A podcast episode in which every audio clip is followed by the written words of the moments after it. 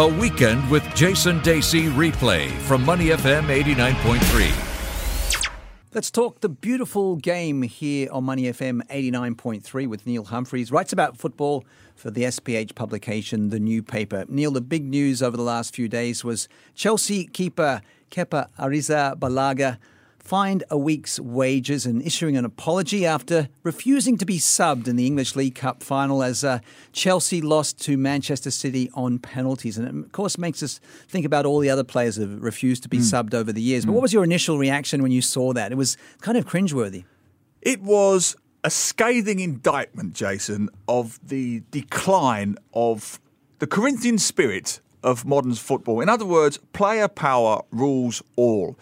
I've never seen it before. Covering football for 20 years, you know, I was listening to the commentator Ian Darke, of course, very yeah, famous. very famous, yeah. Uh, commentator on the English Premier League for ESPN. Yeah. He's covered football for 50 years. Mm. He's never seen it before because it's never happened before. We've seen we're, similar. We're going to come to those yeah, in a moment. Yeah, but for an for for a footballer on the pitch in real time to just not come off, mm. and to the, and for the players around him to do nothing.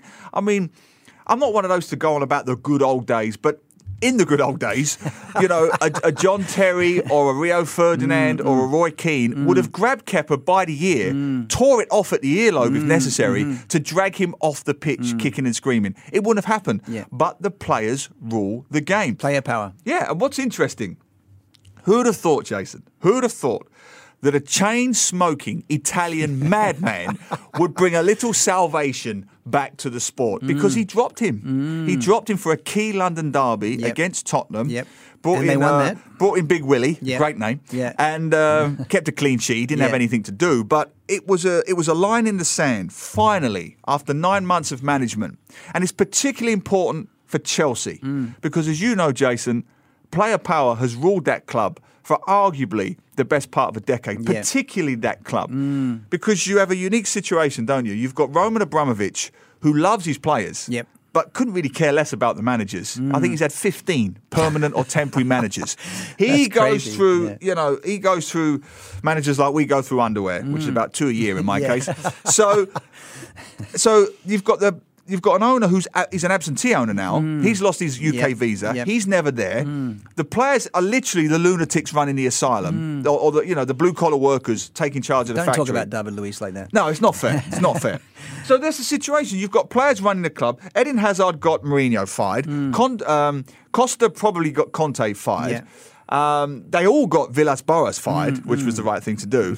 So finally, you've got a Chelsea manager.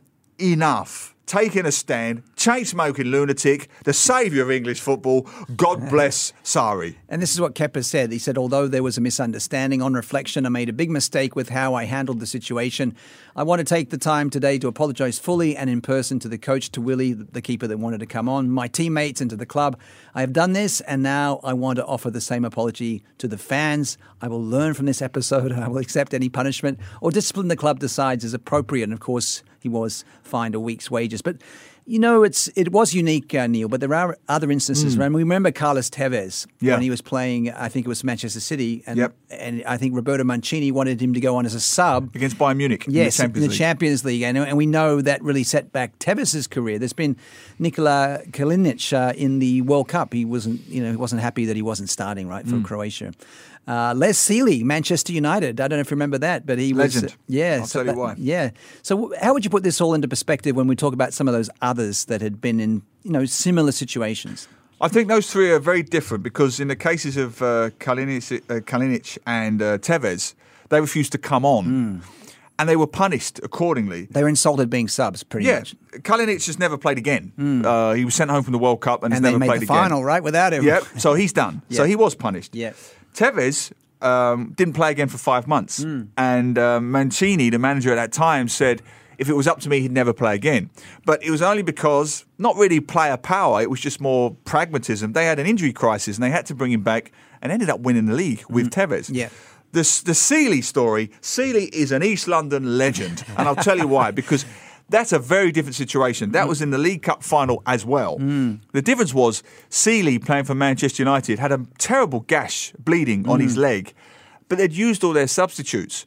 Uh, then, uh, so they couldn't. They had to put an outfield player in goal. Right. So he was being a hero. He refused to come off so that they wouldn't go down to I think ten men or stick an outfield player in Right. goal.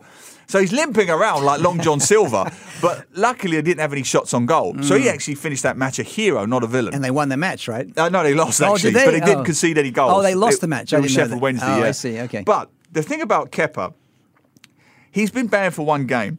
Whether he gets banned again against uh, or dropped Mm. against Fulham, uh, we shall see. But he'll return. And he will outlast Sarri. Mm. So player power will still win in the end. I mean, this is a very Pyrrhic victory. It's a very sort of short term victory. What I found funny about it is Kepa's lame defence. It's miscommunication. I'm Spanish. He's Italian. Who doesn't understand? off. Who doesn't understand? You. Yeah, off. yeah, I mean, yeah. this is ridiculous. Seven year old chimpanzees in the jungle would understand a finger pointing gesture. You're currently there, go over there. You know, if an ant can do it in an ant colony, you know, Kepa can follow his manager's instructions. Mm. Absolute nonsense. He was having a sulk. He didn't want to come off. I love that uh, misunderstanding. That's a great word. You can use it for anything, Neil. Yeah, or anything. You know, I missed an open goal. Oh, it was a misunderstanding between my boot and my brain. You know, I mean, how, far do you go? Oh, I punched him in the face. It was a misunderstanding Yeah, with my yeah. fist and his nose. Yeah, yeah. I mean, it could go on forever, couldn't it? Misunderstanding. I just punched that guy in the nose. It was a misunderstanding. Yeah, misunderstanding. His nose got in my way. You know, absolute nonsense. All right, if you like uh, Neil's comments on football, do read his columns in the new paper right throughout the week. SPH publication, and this has been the beautiful game segment right here on Money FM 89.3.